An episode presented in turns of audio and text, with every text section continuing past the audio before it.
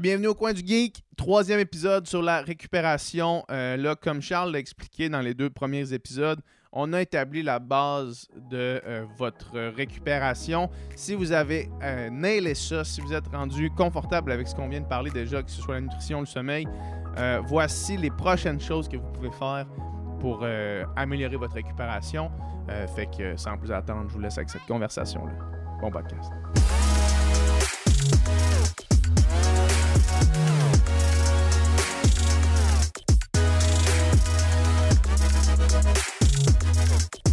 Excellent. Donc, on est de retour avec euh, quelques. Là, comme on expliquait euh, lors du premier épisode euh, sur la récupération, euh, on a mis les fondements. Puis, si Ouais. vous n'avez pas pris la peine de mettre les fondements, ce qu'on va discuter là est un peu secondaire. Là, ça, pas. pas Autant, comme tu mentionnais, autant au niveau euh, des, euh, des faits, des, des études comme telles, Mhm. puis des données probantes qui existent ou non par rapport à ça, mais aussi au- autant au, niveau de l'efficacité des techniques comme telles, s'il y a eu des études à ce. Exactement, exactement. Fait que là, on peut, on peut les mettre le- les prochains pas mal dans la même catégorie, je Ouais. te dirais. là, les On est rendu dans la pointe de la pyramide. Exactement. Euh, ouais, trois quarts sommet, je te dirais. Mhm. là. Fait que là, on parle de, du, du fameux cool-down, la récupération Ouais. active, un Mhm. peu de cross-training de zone 1. Euh, mais là, on peut parler du cool-down vraiment là, euh, après, Après, ton là, ouais, intensité. tout de suite après. Ouais, exactement. Donc, euh, ça sert à quoi un cool-down en général, je dirais? Ben, selon ce qu'on ce que, ce qu'on- ce qu'on peut lire, ça va euh, essayer d'augmenter la circulation sanguine locale dans les muscles qui ont été stressés par l'effort. Donc, il va y avoir une meilleure régénération des tissus parce qu'il y a une meilleure circulation des nutriments pour se régénérer, etc. Donc, ça pourrait aussi réduire les douleurs parce qu'il y a moins de, de- de dommages musculaires permanents, on va dire, Mhm. ou à terme. Donc, ça serait un peu le, principe du cool-down. Euh, c'est quoi les recommandations par rapport à ça? Van, Van Oren et Peak 2018, eux qui recommandent de faire ce genre de, processus-là parce qu'ils l'ont comparé à des étirements passifs, à euh, de l'automassage, euh, etc. Plein de, modalités de récupération et ont déterminé que c'en était un bon, justement, la récupération active comparée aux autres. Et ils recommandent justement d'avoir une intensité qui est, de- qui est très basse, en fait, et euh, sans euh, développement de fatigue additionnelle. Fait que si tu fais ton cool-down en zone 3, on, on le sait intuitivement que Ouais. c'est pas bon, Ouais. mais quand même. Mais là, on le sait pour vrai. Ouais, c'est pas, optimal. Euh, donc, éviter l'eau à haute in- intensité et éviter idéalement les stress mécaniques élevés. Donc, euh, qui pourraient euh, justement causer encore plus de dommages musculaires. Mhm. Donc, euh, par exemple, théoriquement, la course à pied, ce serait pas la meilleure chose à faire. De cooldown. De cool-down. Ouais, Moi, c'est une des, des premières affaires que j'ai réalisées quand, quand j'ai commencé à courir. Tu sais, en natation, le cooldown, c'est super easy. Là. Mhm. Tu te mets sur le dos, puis là, tu, tu te promènes dans l'eau, it, puis aucun choc. tu sais. Mais à course, quand, mettons, tu viens de faire un gros training d'intervalle sur la piste, puis là, tu essaies de faire ton cooldown, mais dis, OK, il faut encore que je jog Ouais, dans le c'est fond. ça, marche pas. euh, je vais ouais. marcher à la place. exactement. Ouais, ben c'est ça. Ça peut être de la marche. Idéalement, là, une des autres recommandations, c'est que l'activité choisie soit préférée ou choisie par l'athlète lui-même par ses préférences. Mhm. Donc, si toi, c'est la course à pied, ben c'est mieux que, que rien. Ouais. Idéalement, ça pourrait être le vélo. Ouais, tu justement, prends le vélo, Sans quoi. impact, euh, très, très basse intensité, juste faire Mhm. circuler justement le, le- le- le sang, etc. Et euh, bon, un bon cool-down serait idéalement de 10 à 15 minutes.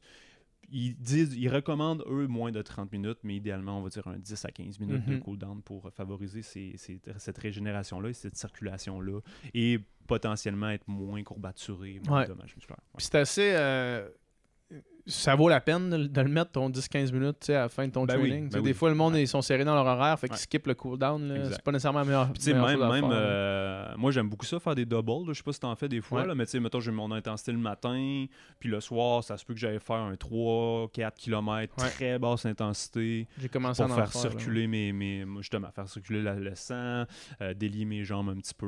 Euh, Ça peut être sur le vélo aussi, un petit Mhm. peu de mouliner sur le vélo plus tard. C'est important après, mais ça peut être bénéfique aussi de le faire plus tard, justement, pour faire circuler, là, comme on a dit. C'est intéressant. Euh, dans la même catégorie, il y a les euh, fameux euh, vêtements de compression, Ouais. les chaussettes de compression, Mhm. qui, euh, qui, qui ont l'audace de dire qu'ils font beaucoup de choses, mais en parlons-en. Ouais, c'est ça. Donc, les chaussettes qui créeraient une compression artificielle ben là, tu dis les chaussettes, mais Mais tu sais, des fois, il y en a qui ont Ouais, des les jambes au complet, il y en a d'autres qui ont des avant-bras de compression. exactement. On va parler des, des chaussettes parce que c'est ça qui a été le plus euh, des bas. C'est ça qui Mhm. a été le plus étudié, je te dirais. Donc, ça créerait une compression artificielle autour de la peau qui aplatirait les veines superficielles et qui bénéficierait ainsi de l'effet de pompe lors de la contraction des muscles afin d'accélérer le retour veineux. Mhm. Bon, les études, euh, c'est dur à quantifier comme phénomène, je te dirais. Donc, j'ai sorti une étude de euh, Weekly et euh, collaborateurs 2021, une, une analyse, une méta-analyse encore, 183 articles Mhm. euh, qui ont été analysés pour voir les effets justement des ports des, des, des vêtements. Parlent des vêtements au complet, de compression, je te dirais. Et euh, on remarque que justement, pendant la performance, il n'y a aucune influence claire. Mhm. C'est pas prouvé que pendant la performance, ça a un impact sur euh, peu importe ce que tu veux euh, produire comme, comme effort. Euh, par exemple, il y aurait la, il y aurait non plus, excuse-moi, aucun impact pendant l'effort sur la perception de l'effort. Donc la personne portant des vêtements ou pas va ressentir la même perception d'effort, c'est Mhm. 7 sur 10 de son intensité. Par contre, après, là, c'est là que ça devient intéressant. Euh, on a noté une, diminution de l'intensité des courbatures musculaires, donc réduite avec ces 183 études-là. C'est ce qui est ressorti, je te dirais, au niveau statistique. Donc, diminution de l'intensité des courbatures avec port des, euh, des vêtements de compression et euh, de la douleur générale post-exercice qui serait aussi réduite versus les gens qui en porteraient pas. Ouais. Donc, euh, c'est vraiment, c'est plus le C'est la perception. le perçu. Mais en même temps, si c'est 180, je sais pas quoi, études qui ont été répertoriées, puis que là, c'est ça Ben, la, la tendance de ben, la perception, c'est que, L'effet, peu importe si que ce soit vrai, placebo ou non, euh, L'effet placebo est, est aussi fort que l'effet Ouais. vrai. Là, Ouais. euh, puis il y a plein d'études qui prouvent ça, donc c'est quand même assez intéressant. Fait que, ça, honnêtement, bon, euh, c'est pas la chose que moi je préfère faire, mais quand même, ça pourrait avoir un petit impact. Puis encore une fois, comme tu disais tantôt, euh, les courbatures, c'est pas la fin du monde. tu sais. Non, non, non, C'est c'est ça. ça, exactement. que- Ouais. Qu'elle soit courbaturée ou Les courbatures, euh, par contre, si t'es pour recommencer le lendemain, c'est peut-être là que ça Ben, devient c'est intéressant. ça, ouais, exactement. Ça devient intéressant. Mais ce qui est prouvé et ce qui est intéressant? Dans une étude euh, 2018 que j'ai sortie de Broad, euh, Brauch et collaborateurs, euh, eux qui, euh, qui étudiaient euh, pour les vols, les vols d'avion, Ouais. euh, les bas de compression Ouais. justement. Et là, ils avaient observé des, un phénomène qui était très intéressant au niveau des vols euh, d'avion. Donc, euh, on avait une meilleure saturation en oxygène, au vo- c'était surtout au niveau des, euh, des mollets qu'on regardait. Euh, augmentation de la vigilance et euh, diminution de la fatigue et des courbatures musculaires après un long vol. Euh, une amélioration de la pression artérielle systolique et du- une diminution du gonflement des mollets. Et quand on les testait sur euh, la hauteur euh, des sauts, une vitesse et une puissance atteinte lors de- d'entraînement euh, en saut de contre-mouvement qu'on appelle, donc des squats sautés, que tu as un petit, euh, une petite phase euh, excentrique, accélérative, ben il y avait des, des résultats meilleurs que ceux qui ne l'avaient pas mis. Donc euh, ça, c'est intéressant quand vous avez Ouais. des vols de long courrier qu'on appelle, mettre des bas de compression, ça aura un bon impact sur ta récupération puis euh, ta performance euh, si c'est un événement qui s'en vient justement. Ouais, c'est intéressant parce qu'on avait, euh, du moins quand je nageais, on faisait souvent des vols. On, Ouais. on allait dans l'ouest, on, on allait en camp d'entraînement, puis t'arrivais, puis ça te prenait deux, trois jours revenir de ton vol. tu sais, puis, Exactement, exactement. Puis ensuite, ben, on parle de des étirements passifs plus tard dans ta journée, mettons Mhm. le soir comme récupération. Est-ce que tu penses que ça a un gros effet, toi, ou pas vraiment? Moi, j'ai l'impression que non. Ça n'a pas vraiment beaucoup d'effet. En fait, il y a certaines études par questionnaire qui vont noter une, une amélioration des courbatures musculaires le lendemain chez certains euh, participants, chez certains athlètes. Mais la grande tendance, c'est comparé à rien faire pantoute. Euh, les deux s'équivalent pas mal. Mhm. Donc, tu n'aurais pas vraiment d'impact sur ta performance euh, et sur la, la perception des courbatures et d'autres choses avec les étirements. Donc, moi, j'en fais personnellement. Je trouve que ça, ça me fait relaxer. Ça me met dans un état qu'on parlait de sommeil là, Ouais, tantôt. Ça me met dans un état de relaxation pré-sommeil qui me fait du bien. J'en ai moins fait ces derniers temps, mais d'habitude, j'en fais quand même pas mal. Puis, euh, ça me fait dormir mieux. Donc, moi, je l'ai inclus dans ma routine. Euh, comme je te dis, il n'y a pas vraiment d'évidence Mhm. là-dessus, mais ben, si ça Ça m'amène dans un bien. état, Ça ça me fait, ça m'amène dans un état de sommeil, on va dire, Mhm. relaxation qui me favorise un meilleur sommeil. Ça Donc, ça, participe à ta récupération. ça, ça peut être un bon processus. Moi, c'est ma pratique personnelle, ça ne veut pas dire de, de- de faire ça. Et, ben, euh, parlant des étirements, un petit peu plus prouvé, celui-là, c'est les automassages avec Ouais. rouleau. Ouais. Eh oui, bon ben, on a beaucoup d'études qui commencent à sortir. Là, euh, quand j'ai commencé à en parler, il n'y en avait pas bien bien, je te dirais en 2016-2017. Là, là, ça commence à, sortir pas mal. Et là, on a justement une, une c'est pas une méta-analyse, mais c'est une, une, étude singulière, celle-là, de BEM 2017 qui, euh, euh, qui observe les effets démontrés suivants. Donc, une réduction de l'intensité des courbatures euh, perçues chez les gens qui font de, de l'automassage. On appelle ça mhm. du relâchement myofacial dans le terme scientifique. Relâchement myofacial, automassage, ça se ressemble. On aurait une augmentation aiguë de l'amplitude articulaire donc, euh, par exemple, euh, j'ai mes ischio-jambiers, je fais une grosse intensité, son tête, je me roule et j'ai plus de mobilité en flexion mm Donc, j'ai un relâchement musculaire qui fait que je retrouve ma pleine amplitude articulaire plus rapidement. Ce qui est très intéressant parce que moi, je l'utilise aussi en pré-entraînement avec mes athlètes. Et ça a été prouvé aussi que ça n'avait pas d'impact sur la performance directement, comparé à certaines croyances qu'on a que les étirements euh, statiques, ça pourrait mhm. influencer justement ta, performance. Mais de le faire pré-entraînement, si ça donne une meilleure amplitude. D'une place, ça te donne une meilleure amplitude articulaire, puis ça a aucun impact sur ta performance en mhm. plus. Donc, avant, après, ça pourrait être euh, très, très bien par rapport à ça. Euh, puis, il y a euh, ben, une réduction des points très sensibles sur le muscle, on va dire, localisé. Puis, je te dirais que, en résumé, justement, je viens de le dire, que ça n'a pas d'impact sur la force, la vitesse et la précision des mouvements. Donc, ça n'a pas, comparé à ce qu'on peut penser pour les étirements statiques, ça n'a pas d'influence sur ta performance après. Ça ne va pas diminuer ta performance après. Ça améliore aussi ta résistance à la douleur, qui est un facteur très important en performance sportive donc, avec des jauges de enroulé, ça fait mal, ça fait mal. Fait que là, tu, passes par-dessus ça. Après, tu as moins mal. Mm-hmm. Ça, c'est une étude intéressante que j'avais lue euh, dans un, puis que j'ai résumé dans un de mes cours, mais c'est dans le fond, c'est avec une jauge de force, on met de la pression sur un muscle et là, on, met, je sais pas, on va mettre, je dis n'importe quoi, là, 1000 newtons, ce qui est quand même beaucoup, mais 1000 newtons sur un muscle.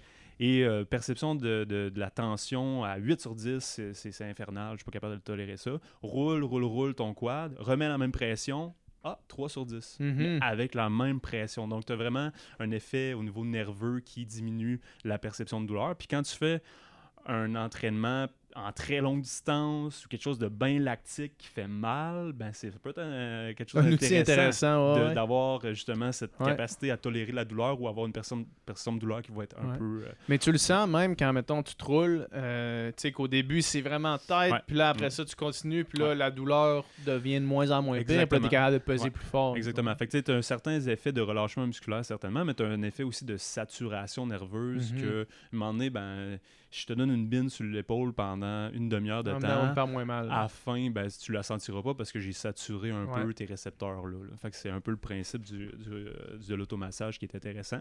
Et euh, ça aurait aussi un effet global sur tout ton corps. Fait que même si, tu roules juste tes ischio-jambiers, tu aurais une meilleure mobilité à l'épaule. Ah ouais. Hein? Parce que ça, c'est des chaînes myofaciales qu'on appelle. C'est, un peu des tissus qui, qui, sont interreliés partout dans ton corps. Donc, de te rouler un segment, ça va améliorer. Par exemple, je me roule l'ischio, ça va quand même améliorer mon mollet, puis mon arche, puis ça va améliorer mon épaule. Ça a un, mhm. effet un peu systémique sur ton, sur ton corps.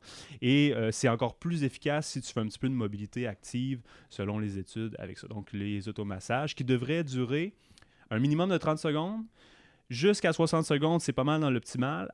Et après ça, on remarque peu d'effets positifs. Donc après le 60 secondes, il y en a des études qui vont jusqu'à 120, mais la majorité, c'est entre 30 et 60. C'est là que tu as le maximum de bénéfices.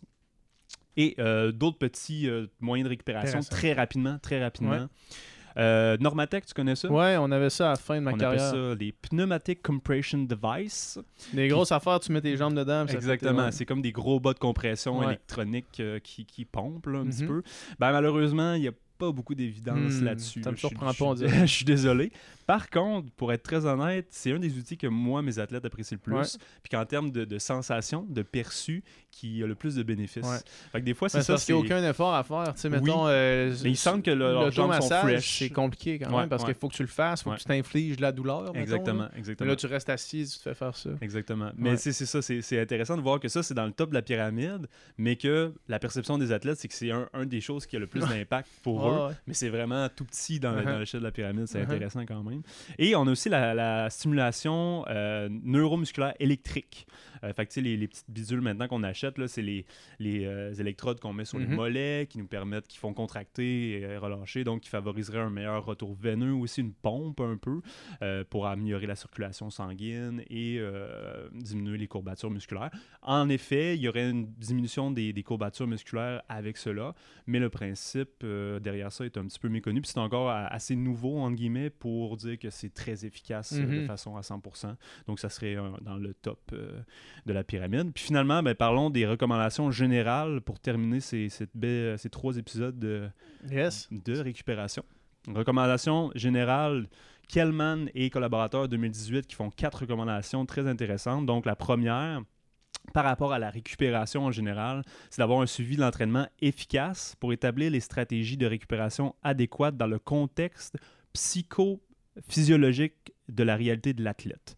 C'est-à-dire que c'est bien beau les bains froids, c'est bien beau aussi ça, mais si ça ne correspond pas à la réalité de la personne, et Mhm. que ça lui impose une contrainte mentale de plus, ben, c'est peut-être pas la bonne solution, même si ça a le plus d'évidence que l'automassage ou que les étirements. Fait que c'est Fait que vraiment si chez vous, vous dites, hey, là, faut que j'aille prendre un bain froid, puis là, ça te prend 45 minutes de te rendre dans- un centre où est-ce qu'il y a un bain Exactement, froid, puis là, ça te exactement. prend une heure et demie en tout faire ça, puis là, tu reviens chez vous, t'as pas soupé, les enfants arrivent, t'as pas le temps. C'est ça. Ça sert à rien C'est ça, exactement. Ouais. Fait que c'est de l'adapter à ta réalité. Il faut que ce soit simple, efficace et Mhm. pratique pour toi. Euh, la récupération doit être programmée dans le plan d'entraînement autant que tes séances d'intensité puis tes Mhm. séances de zone 1. Donc, si tu fais ton plan de la semaine, ben mets ton automassage, mets ton bain froid, mets euh, peu importe ce que tu as besoin de mettre, mais il faut que ça soit planifié dans ta programmation de- de- d'entraînement. c'est super important pour que l'effet soit là aussi. Puis que au tu sois aussi capable de le faire de façon euh, récurrente et constante. Exactement, exactement, parce que c'est là que tu vas chercher le plus de bénéfices. Euh, la troisième aspect, c'est de éduquer et euh, favoriser les besoins en matière de sommeil et euh, de nutrition, parce Ouais. que ça, c'est la base qu'on la a base pas de la fait. pyramide. Donc, euh, si, tu travailles avec des athlètes, peu importe, ou toi-même, ben, renseigne-toi sur le sommeil, c'est quoi tes habitudes, qu'est-ce que tu devrais améliorer, et la nutrition, c'est les deux facteurs les plus importants. Et finalement, ben, adapter les stratégies de récupération selon euh, ton contexte et... et moi, je parle en tant que coach parce que j'ai des athlètes et c'est très important dans cette recommandation-là de faire participer l'athlète, et c'est le point que je veux sortir du quatrième point, à son choix de récupération. Mhm. Fait que c'est bien de lui en proposer, mais c'est bien que lui décide après expérimentation qu'est-ce qu'il aime faire. Donc, pas justement evidence-based qu'on se dit, Ouais. mais qu'est-ce que lui pense qu'il fait du bien. C'est sûr que, bon, euh, si euh, il y a les deux options qu'il préfère le plus, il y en a une qui est très evidence-based puis l'autre pas du tout, ben peut-être qu'on va favoriser Le diriger celle- vers une des deux. Mais une ouais. des deux, mais Ouais. c'est très important de- d'inclure euh, la personne, l'athlète, dans son choix de récupération. Voilà. Très cool. Merci beaucoup pour ce euh, masterclass-là de récupération. Puis, On euh, aurait pu aller en profondeur encore plus dans chacun de ces Ouais. sujets, mais comme je te dis, moi, je- je- j'explore en superficie. Je suis pas un expert de, de, de, de rien. Ben, je suis pas un expert de rien. Je, je m'y connais un peu dans, dans ces Ouais. choses-là, mais je suis pas un expert dans aucun des domaines. Ouais, là, mais c'est parfait, c'est exactement ça. Je voulais avec le coin du geek. Fait que euh, merci gang, puis il va en avoir d'autres euh, prochainement. Merci à toi. Yes.